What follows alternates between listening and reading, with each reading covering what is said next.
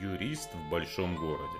Здравствуйте, меня зовут Сергей Пирогов, и вы слушаете мой подкаст «Юрист в большом городе». Это подкаст для тех, кто хочет знать свои права, быть юридически грамотным, законно вести свою деятельность и не быть обманутым. Сегодняшний выпуск посвящен тому, как правильно начать взаимодействовать с маркетплейсами. Уверен, большинство из вас так или иначе в сети интернет, в частности в социальных сетях, много видели информации о том, как круто и здорово работать на маркетплейсах, как можно очень быстро поднять хорошую сумму денег. И все это, наверное, так, честно, я сам не проверял, но чтобы поднять быстро и качественно большую сумму денег, нужно все сделать правильно. Поэтому сегодня я расскажу о том, на какие моменты нужно обратить внимание, когда вы начинаете работать с маркетплейсом. Первое, что хотелось бы здесь отметить, что само по себе взаимодействие с маркетплейсом и вообще маркетплейс это всего лишь площадка, которая оказывает вам услуги по размещению информации о вашем товаре. Набор услуг может быть разным, он может дополняться, например, услугами по приему платежей или по услугами по доставке товара, еще различными услугами, но сама суть взаимодействия между вами и маркетплейсом – это предоставление последним услуг по размещению информации о вашем товаре. И самое главное здесь – ознакомиться с условиями такого размещения. С офертой, как правило, в форме оферты эти условия излагаются, и путем ее акцепта, путем согласия согласия с этой офертой, вы заключаете договор с маркетплейсом. И эту оферту нужно не полениться и внимательно прочитать. Действительно ли маркетплейс берет на себя те обязательства и будет предоставлять вам те услуги в том качестве и в той форме, о которой вы с ним договариваетесь. Кроме того, в этой оферте содержится ряд достаточно интересных и важных для вас условий, о которых, как правило, не говорят. Это, например, случаи, когда маркетплейс имеет право расторгнуть с вами договор, то есть прекратить обслуживание. Это и требования к товарному знаку и к сертификации товаров, о чем в этом выпуске чуть позже еще скажу. Поэтому оферта это база, основа ваших взаимоотношений с маркетплейсом, с которой ознакомиться нужно обязательно еще до того, как вы примете решение вообще о начале своей деятельности по взаимодействию с маркетплейсом. Следующее обстоятельство – это определиться нужно с выбором товара, но не с коммерческой точки зрения. Это тема для другого разговора. После того, как вы решили, что вот этот конкретный товар вы хотите продавать и это будет для вас выгодно, нужно определиться, подлежит ли этот товар сертификации. Сертификация – это подтверждение качества товара. И бывает она двух видов. Обязательная сертификация и добровольная сертификация. Как следует из самого названия, добровольную сертификацию вы можете делать по своему желанию, например, чтобы повысить лояльность потенциальных покупателей к своему бренду, к своему товару, или для того, чтобы просто иметь бумажное, скажем, документальное подтверждение качества своего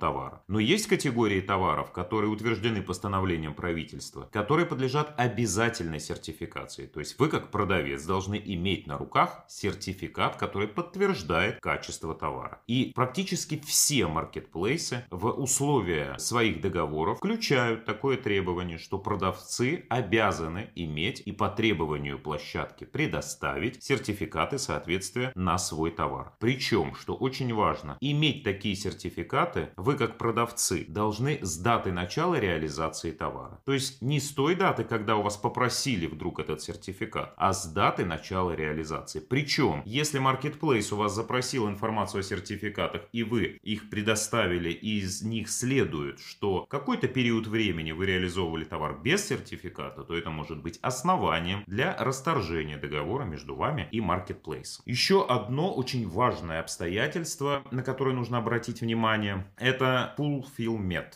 то есть комплекс услуг по складированию, сортировке, доставке товара. Это одна из важных составляющих, а может быть самая даже важная составляющая всего процесса. От нее зависит качество оказываемых вами услуг своим покупателям. Это будет скорость доставки, соблюдение сроков, соответствие того товара, который человек заказал, и того товара, который ему доставили. Достаточно большое количество компаний оказывают эти услуги, но качество договоров, оно, к сожалению, оставляет желать лучше. Изучая договор об оказании этого комплекса услуг, обязательно обращайте внимание, насколько детально прописаны услуги. Например, очень часто услуга по штрих-кодированию товара, то есть когда товар приходит, на нем должен быть быть штрих-код, на него наносят штрих-код для того, чтобы дальше его можно было быстро и правильно сортировать. Так вот, неправильное нанесение штрих-кода, оно может повлечь за собой существенные издержки, когда клиентам будут направлены не те товары, или товар будет неправильно сортирован, или у вас будут неверные сведения об остатках вашего товара на складе. Только детальное оформление в договоре всех обязанностей организации, которая вам оказывает эти услуги, но и ответственность, которую несет организация перед вами, должна быть